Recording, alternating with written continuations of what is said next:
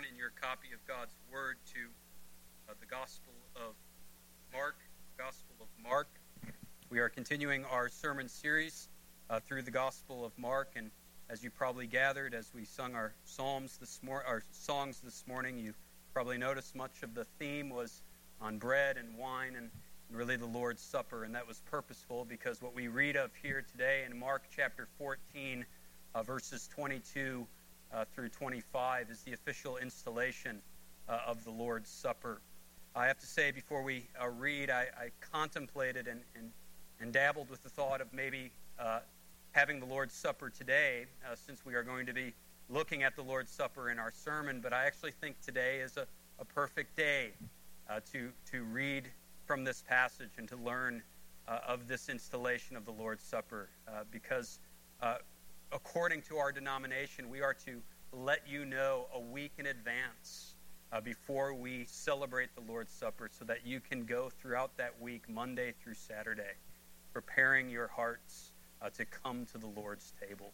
And so I would ask you, as you sit under the word read and preached today, that you would consider these things, consider the privilege that is ours uh, to enter into the table, the table of the new covenant and contemplate these things in your heart throughout this week and be prepared and ready to come and to taste and to see that the Lord is good. Now, with that introduction out of the way, let us now read from Mark chapter 14, verses 22 through 25.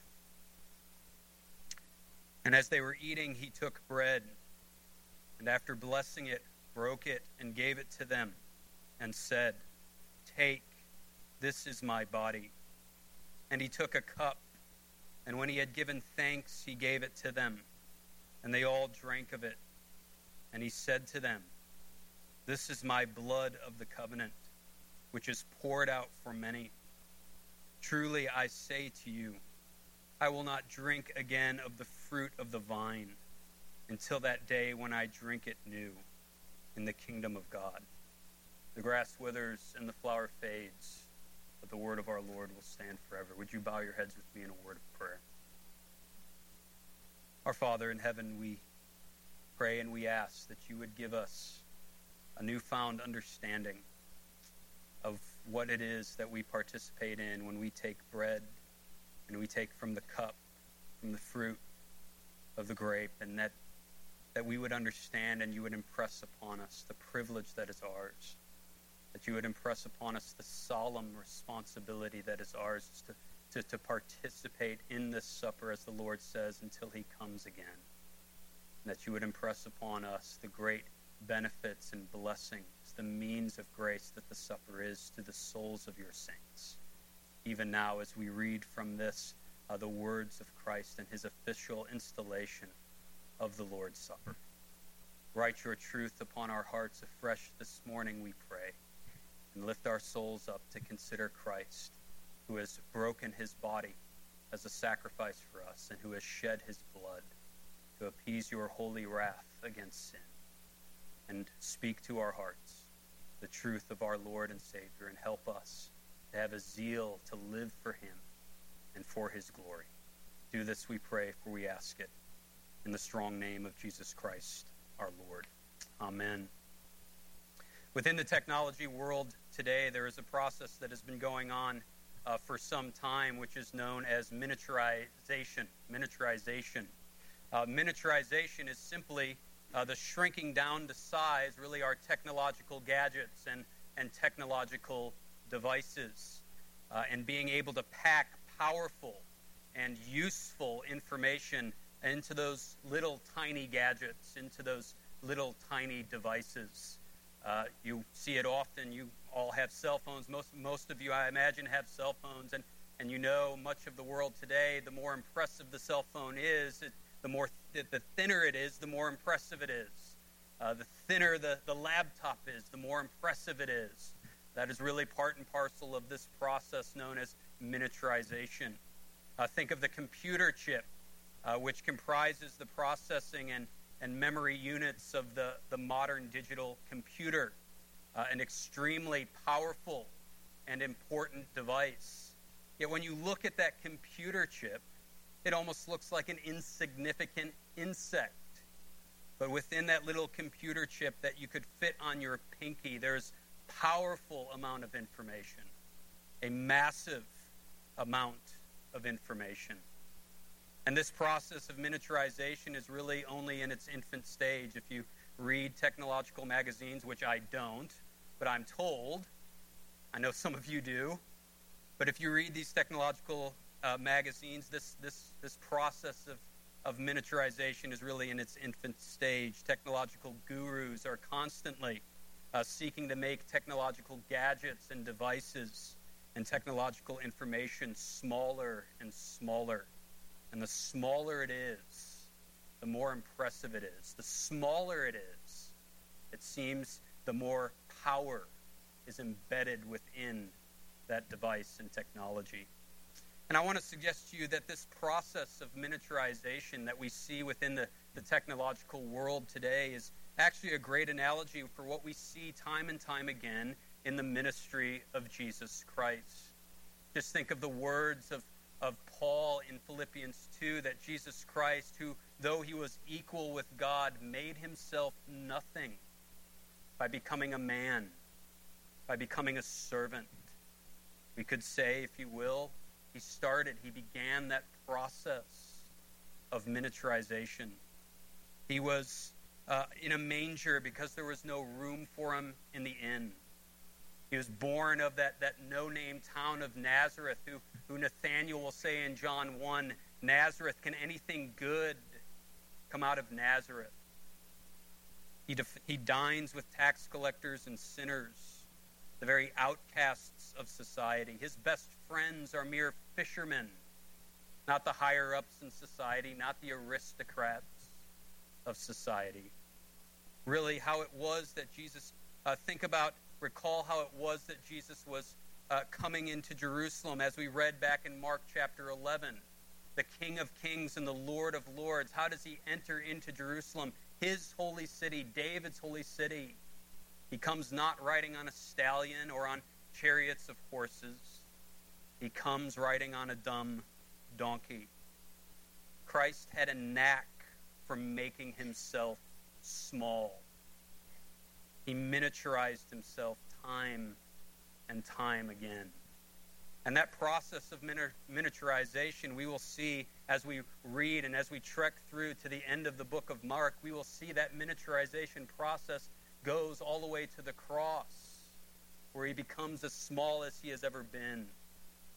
He's left by his friends, he's betrayed by Judas, he's mocked ridiculed, and beaten. A most unimpressive end for our Lord and Savior, as small as he possibly can be, hanging on a cross. Yet when he is at his smallest, as he hangs on a cross, it is when his glory and his power is most prominently seen and is most prominently put on display. Christ, as he has dwindled down to size, much like our technology today, his power is enhanced. His impressive character, glory, and authority is magnified in the eyes of his Father in heaven and in the eyes of all those who have eyes to see Christ for who he truly is the one who is equal with God, yet made himself nothing for us. And so, how fitting is it that he would attach his body to the most basic food, bread? That he would attach his, his blood that, that is spilled for the forgiveness of the sins of the world, that he would attach it to a simple cup and just a simple sip. Isn't it a marvel when we come to celebrate the Lord's Supper? A supper that commemorates the God of the universe come down to save the world that we simply take a computer size, a computer chip sized piece of bread and a small little cup to commemorate our Lord and what he has done to save the world. Yet in that computer chip sized bread and that tiny cup, Christ says, This is my body. This is my blood. And so, what I want to do this morning is really just look at those two elements in the Lord's Supper the bread and the wine. Bread and wine that you, you have probably seen, if you've grown up in the church, you know these elements well. You've, you've probably participated in the Lord's Supper for many, many years. And, and what I hope to do this morning is just give us a greater clarification and understanding of those two elements that we participate in, that Christ Himself uses as He installs the Lord's Supper, this supper of the new covenant. So, what we'll be doing is quite simple. We'll just look at those elements in order. We'll look at the bread, and then we will look at the wine. So, first, the bread. In verse 22, we read that Jesus took bread, blessed it, and broke it, and gave it to his disciples. Now, it's as we looked at last week, this is all taking part during the Passover. This really is a, an, a Passover meal that Jesus is participating in with his disciples. And during the Passover feast that was held annually within the walls of Jerusalem, uh, the head of the household, the one that would lead the Passover liturgy for the meal, would take bread and he would lift it up and he would say these words This is the bread of affliction which our fathers ate in the land of Egypt. Let everyone who hungers come and eat. Come and eat the Passover meal. The father then, after uttering those words, would give thanks for the bread and he would break off a piece of that bread and distribute it to the family members sitting around the table. And they would often eat that bread in silence. Yet here something unique takes place. Jesus Christ breaks that silence and he utters the words, Take. This is my body. Clearly, Jesus is saying here that his body is symbolized by this bread. What is the significance of, of Jesus symbolizing his, his body with, with this bread? What is the significance to the ears of, of these disciples, this initial audience of this Lord's Supper? What would be the significance of Christ saying that his body is this bread that they are about to eat? Well, first, in the Bible, bread is often really shorthand for sustenance. Bread is God's daily sustenance for his people, his food that blesses his people with and that sustains and, and preserves his people. Just think of the Lord's Prayer that Jesus gives to the disciples and to us, where he says, Give us this day our daily bread. Give us our daily provisions. Give us, give us our daily uh, sustenance, our life source that will keep us moving and help us to, to honor and glorify you. Now, there it's, it's spoken of in a physical sense. Give us our daily physical provisions, our daily sustenance. John 6 51 the famous passage, you know it well. Jesus says there, I am the living bread that came down from heaven. If anyone eats of this bread, he will live forever. And this bread which I will give for the life of the world is my flesh. Christ, as he links himself to bread there in John 6, is really saying that he is our life source. Just as bread gives strength to the physical body so also Christ gives strength to the spiritual body.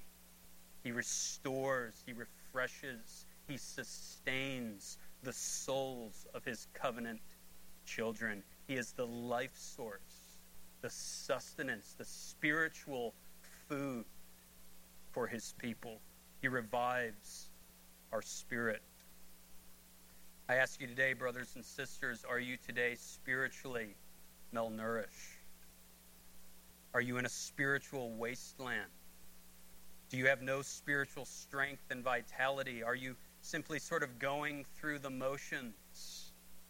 When was the last time, I ask you tonight or today, when was the last time that you fed on Christ?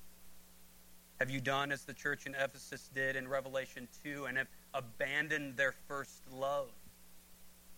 Have you searched out endless ways to feel spiritually satisfied that is surrounding Christ, but it isn't Christ himself.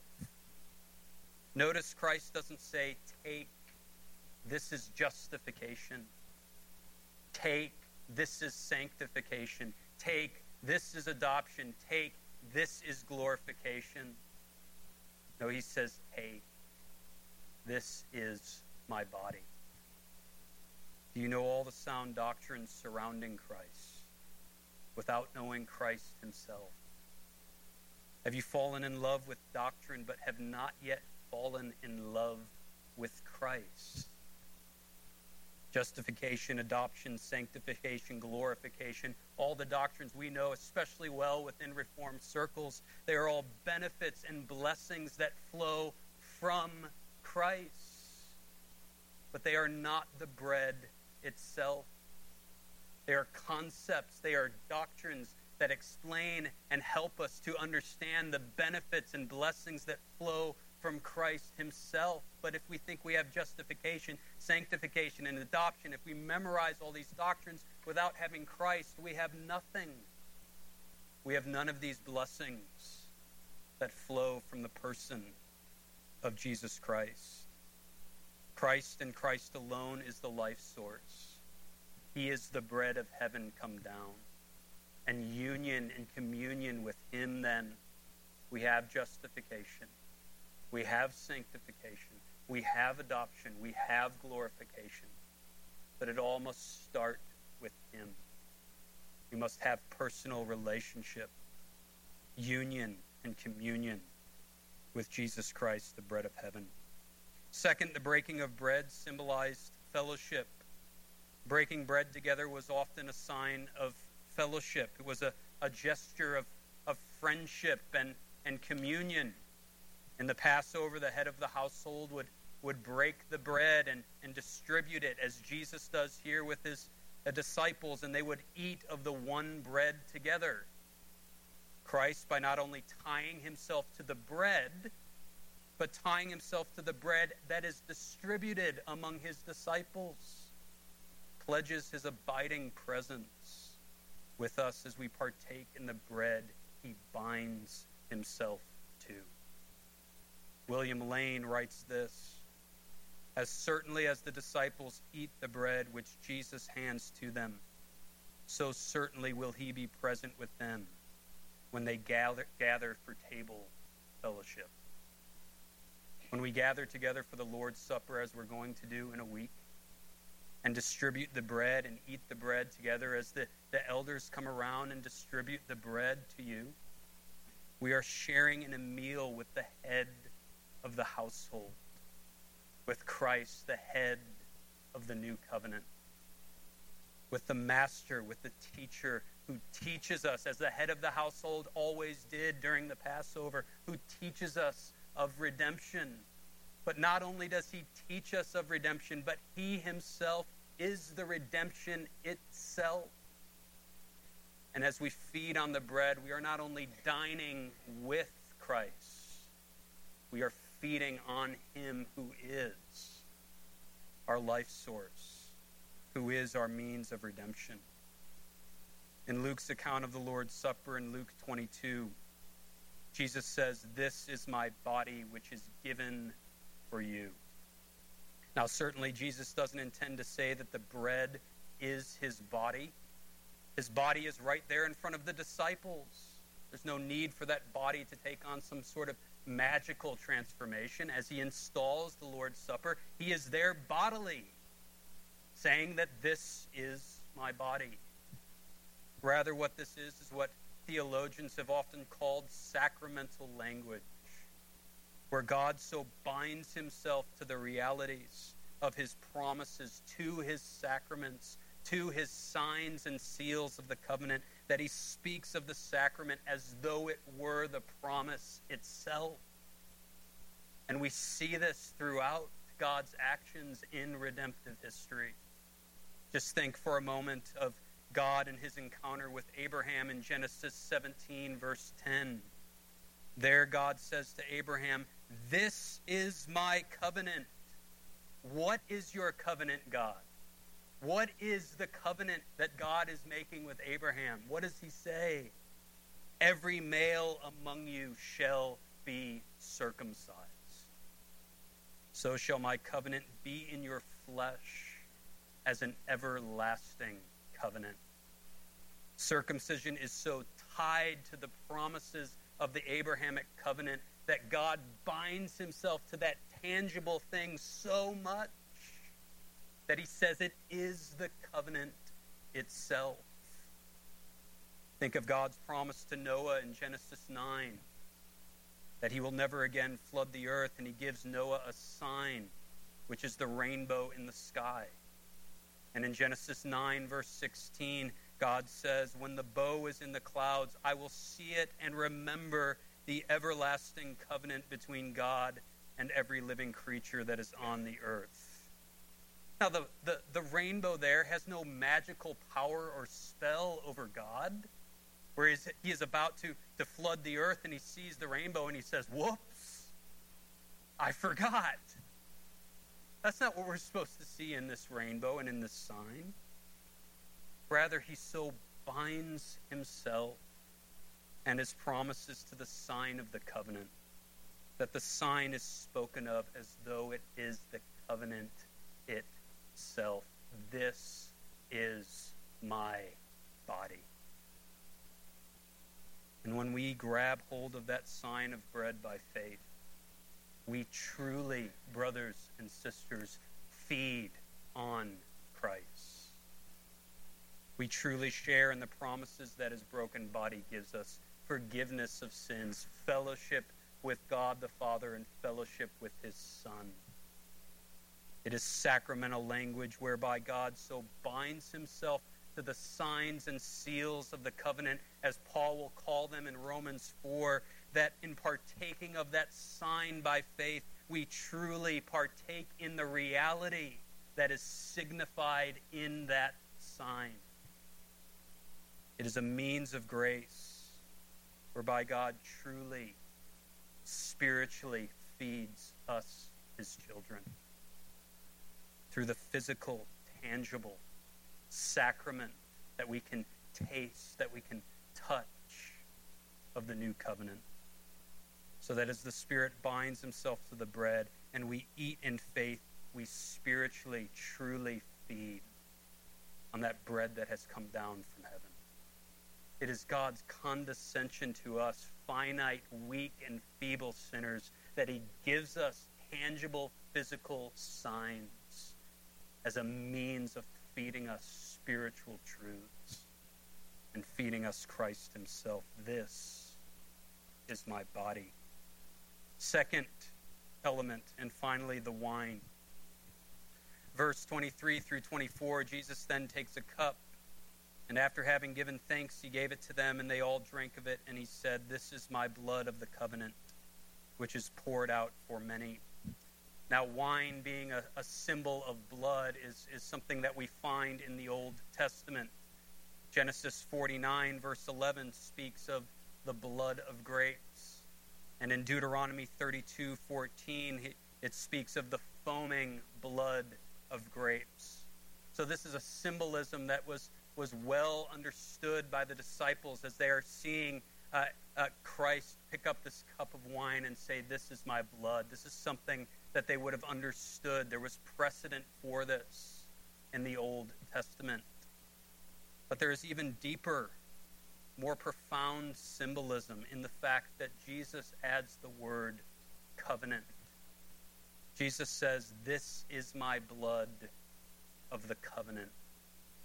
We read earlier from Exodus 24, verse 8 where Moses ratified and confirmed the old covenant by showering the Israelites with the blood of the animal sacrifices. Here, what is it that Christ is doing? But he is establishing and ratifying a new covenant, showering his new covenant children, not with the blood of bulls and goats, with the blood of the spotless Lamb of God. Jeremiah 31 speaks of the new covenant that is to come. And what does this new covenant that Jeremiah prophesies of? What does it promise? Verse 34 I will forgive their wickedness and remember their sins no more. When we drink from the cup by faith, we are sprinkled not with the blood of animals, but we are sprinkled with the blood of Christ but with the blood of Christ, which alone takes away sin. We grip onto the new blood of the new covenant that brings promises of sins being wiped away as far as the east is from the west, that makes us white as snow, spotless in God's sight. Think for a moment of a little child that, that has been playing outside in the dirt and in the mud, and he, and he comes in and he's dirty and filthy from playing outside, and he comes to his mother, and his mother starts that bath and puts his, her little child in that bath and takes that soap and rubs off all that dirt that that child had from playing outside. So also when we come to the table, when we come to the table on Sunday from that filth and dirt our, sins, those burdens that we've been carrying Monday through Saturday, that blood is like that cleansing agent. That, that cup is to signify that, that soap that wipes us white as snow. A blood that Luke will tell us is shed for you. A blood that is shed for you, Jesus says in Luke 22. In Luke's account, this is my blood which is shed for you. It's a blood that has a purpose, and its purpose, its, its end game, its goal is to cover you, his people. If you call yourself a Christian today, if you believe that Christ is Lord and Savior, then when you come and take the cup, it is to be a guarantee. It is to be an assurance to your souls that are often downtrodden, that are often burdened by sin. It is a guarantee and an assurance to you that Christ's blood is for you and that it has been shed for you and for your sins. Verse 25, Jesus says, Truly I say to you, I will not drink again of the fruit of the vine until that day when I drink it new in the kingdom of God. Now, during the Passover meal, there would often be four cups of wine that they would drink throughout that Passover meal. The four cups of wine were interpreted in terms of the the fourfold promise that we get in Exodus chapter 6, verses 6 through 7. First, I will bring you out. Second, I will rid you of their bondage, speaking of Egypt. Third, I will redeem you.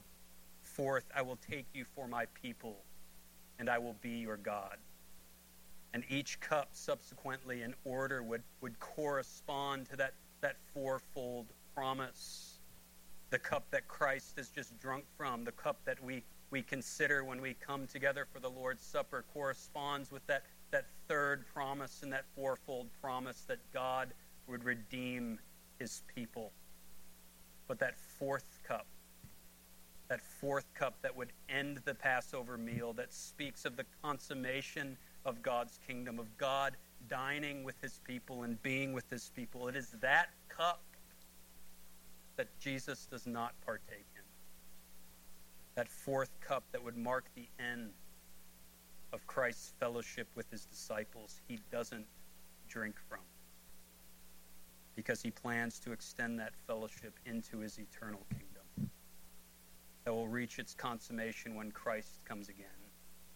And we will dine with Christ face to face, and we will drink new wine just as the cup is to draw us back to what has already been accomplished, so also it is to draw us forward to that fourth cup, to that day when we will drink that fourth cup anew with Christ in his heavenly kingdom.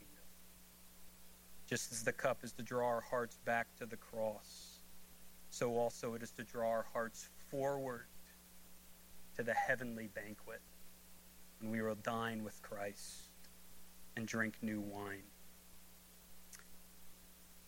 No longer coming with sinful distractions within our hearts, but coming to the table in new resurrected bodies, with sin completely vanquished, with Christ before our eyes. Oh, how good that wine will taste. Doesn't food always just taste better when you're on vacation? It always tastes better when you're on vacation. You have no you have no distractions as you eat and you take that bite. You have no thoughts and stresses of daily life filling your mind as you're, you're eating that food. You're able to savor every bite for that one week or maybe two. So also when we drink that fourth cup, when we drink that new wine, there will be no Satan trying to deceive us, saying, You're too great of a sinner. Christ's blood is not for you. You're too guilty. You're too filled with shame. You should not participate. Satan will be destroyed. There will be no tempter. There will be no anxiety, depression, stress. There will be no sadness, no indwelling sin clouding our vision of Christ as we are taking part of that sign that is meant to point us to Christ. Our physical bodies will not be failing, riddled with disease and pain. We will eat with glorified bodies, sin destroyed, Satan destroyed, every tear wiped away from our eyes.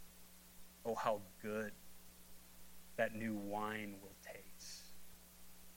As sin is completely destroyed, we will be in paradise, not for a week, not for two weeks, but for eternity, and we will savor every bite and every sip with no sinful distractions surrounding us, no tempter saying that we are not worthy.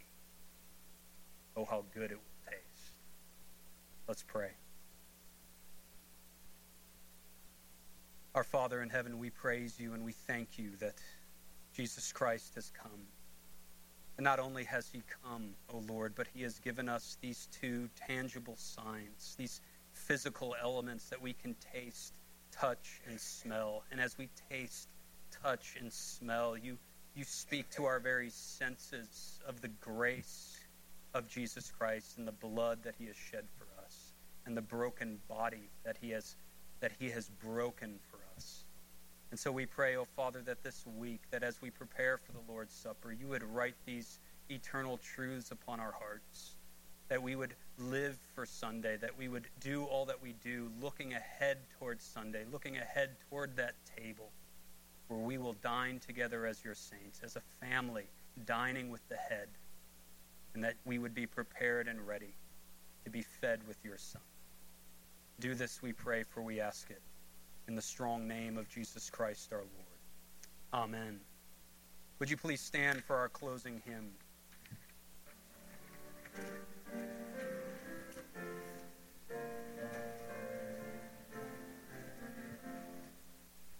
Come, ye thankful.